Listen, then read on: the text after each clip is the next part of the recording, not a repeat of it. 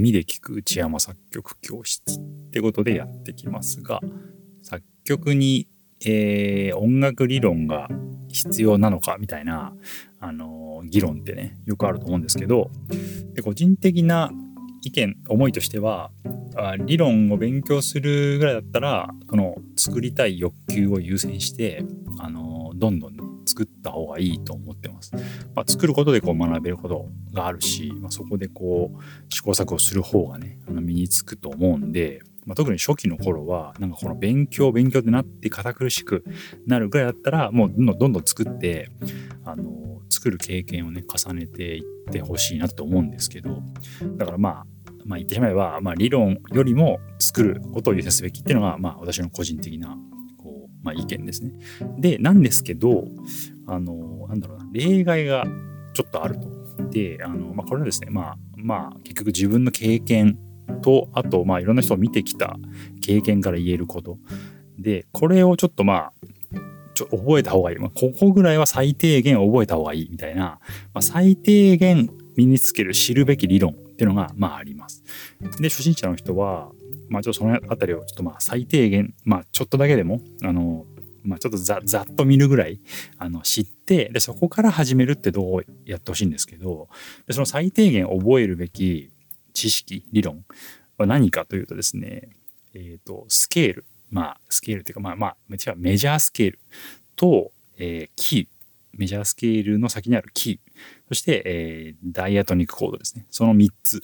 です。でこれはですねもうまあちょっとマストで覚えて、覚えてほしいというか、覚えた方が多分楽できるって感じですね。楽できるし、こうなんかまとまる、曲がまとま、まとめやすくなるので、この3つはちょっと大変なんですけど、あの、まあ、知る？できれば、こうざっとじゃなくて、あの、中身までね、しっかり、あの、覚えてほしいんですけど、で、あの、まあ、スケールってのは要は、あの音のこう選び方とか並び方の話ですね。で、音の種類が12種類、えー、しかない。で、その中から、えー、メジャースケールっていう構造に沿って音を選んで、で、その選んだ音でまとまった感じが生まれるっていうのが、まあ、まずスケールの概念ですね。うん。で、これはまあ、まあ、つまりドレミファソラシの構造のことなんですけど、メジャースケールっていうのはね。そのドレミファソラシの構造って言われても、この未経験者の人はよくわかんないと思うんですけど、音が12種類ある中でドレミファソラシっていう順番で音取っていくみたいな。で、その、まあ、順番の並び具合があるんですけど、で、その並び具合をちょっとこう、まあ、身につけると、覚えると。うんまあ、ドとレは1個間、音挟んでるけど、まあ、ミとハは隣り合ってるよとかそういうことですね。うん、その構造を知ると。で、それを、えっと、まあ、12音音があるんで12種類の音をまあ中心として主音としてあの作ることができるとその、えー、スケールを。うん、で12個の、えー、メジャースケールがあるっていうのをこうまず知るっていうんですね。はい、でその12個のメジャースケールのどれを使うかが、まあ、つまりキーですね。でそのどれを使うかによってそのキーそれぞれの音遣いっていうのが決まってくるみたいなそんな概念が、まあ、キーキーの概念ですね。で、キーがわかると、今度そのキーから派生した音遣いのコードが今度分かってくる。そのキーのコードっていうのがダイアトニックコードなんですけど、で、その辺がこう見えてくると、そのキーに準拠した音遣いが、こう、まあ、能動的にというか自分の意図的に、えできるようになっていくと。で、そこがですね、あの、まあ、特に、まあ、音遣いって、まあ、作曲の初期でも、こう、ついて回る話っていうか、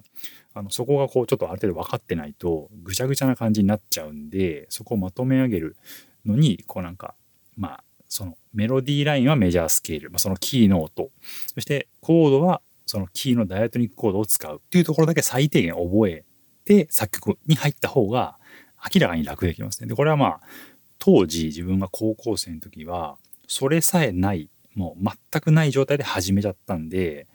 そのキーっていう概念がそもそもないんで何どの音を使えばいいかっていうのがよく分かってなくてメロディーラインもぐちゃぐちゃになっちゃったしコードもこう何のコードを選べばいいかがもう何ていうの山のようにある中から選ぶみたいな感じになっちゃったんですよね。だからまとまりを持ったダイアトニックコードっていう存在を知らなかったんでもう闇雲にとにかくいろんなコードを試すみたいな感じになっちゃってたんですけどそれはダイアトニックコードっていう枠があればもうそのキーのコードなんでそれがだからそのキーっていう概念のもとに使えるコードとしてそれを選べばいいんである程度まとまった雰囲気をそこから生み出せるようになるんですよね。ダイアトニックコードが分かってれば。で、ダイアトニックコードが分かれば、そのダイアトニックコードを組み合わせたこの定番のパターンとか、よくある流れとか、まあ、機能的な流れとかも自然にこう身についてくると思うんで、だからまあ、なんだろうな、まあ、音使いの道具のこう種類を覚えるみたいな感じですかね。で、使い方は使ってるうちに覚えるんで、こういう道具があるので、こういう道具を使って音楽で作られてるんだよっていうところを覚える。まあ、道具っていうか、まあ、素材って感じなのかな。で、素材を覚えるみたいな。で、素材の使い方は使ってるうちに覚えるんで、そう、だから素材の成り立ちと素材の種類、で、メロディー、コードに最低限これを使うみたいなところを覚えてさえおけばですね、まあ、それを使って曲作りをしていけばいいだけなんで、うん、だからあとはまあ、その、やりながらね、経験として覚えていけると思うんで、だからまあ、その音楽理論は、えー、まあ、いらない、まあ、勉強にすごい時間を使うぐらいなら作った方がいいっていうのが私の持論なんですけど、まあ、最低限そこのメジャースケールとメジャーキーの12種類と、まあ、キーの概念ですね。キーの概念と、あとはそのキーの音遣いによって成り立つダイエットニックコード、うん、を3つ覚えると。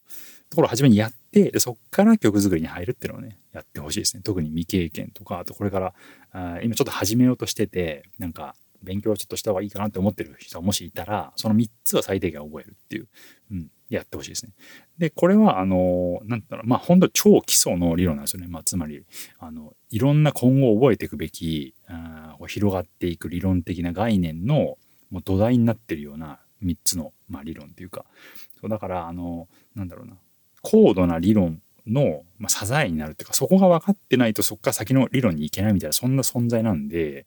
だからその、これからさらにこう知識、理解を深めていくって意味でも、その導入として知っておくべき価値があるっていうか、だからそれを分からずに、まあなんか計算問題でいう、あの、足し算引き算みたいなもん存在だと思うんですけど、それを知って上で初めてその先の、あの、答えが解けるみたいなね、そんな感じだと思うんですよね。だからその、そういう意味でも知っておく価値はあり、で、それがこうなんかその今後のその学習っていうほど行々しかないんですけどまあ理論を覚える時のその円滑に覚えていけるこのなんか確実に定着させていけるあの基礎的ななんかその体力っていうかになってくんでそこが分かってるとね。だからそれ分かった上で曲作りの経験をたくさんするとで今度その先のところにまあその体験としてその概念が分かってくるんで先にこう入っていけるっていうか理論的な概念を使ってそうだから自分は結構そこがなくていきなりその難しい方難しい方に行こうとしたんで苦労したんですけど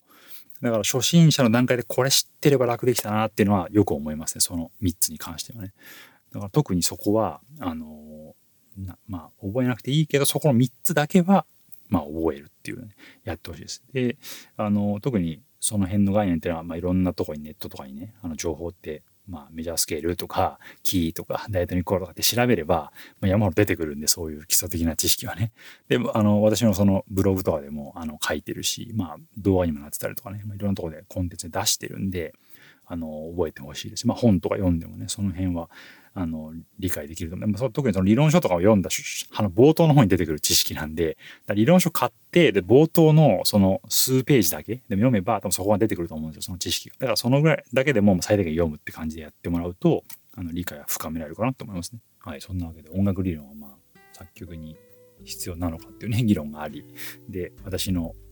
個人的な気持ちとしては作る、えー、理論を勉強するより作った方がいいよっていうのはあるんですけどでも最低限メジャースケール、メジャーキー、えー、ダイエトニックコードの3つだけは、えー、覚えると、その後の初期の作曲をすごくこう近道ね、できますよっていう、ね、ところをちょっとお伝えしたかったんで、今日話しました。はい。まあちょっとそのあたりね、踏まえつつですね、ちょっと、まあざっと目を通して、えー、でいければもうちょっと結構しっかりめにそこの部分をみっちり学んで、もう3つしかないんで、もう結構しっかり時間かけて完全に覚えるまで学んで、で、まあ、使いながらさらにね、あの、覚えていくとより学べると思うので、そこまで踏み込んでもいいと思うんですけど、で、身につけた上で、作曲もね、あのよりスムーズにこなしていけるようにちょっとやってみていただければと思います。はい、そんなわけで、今回はこれでね、終わりになります。ありがとうございました。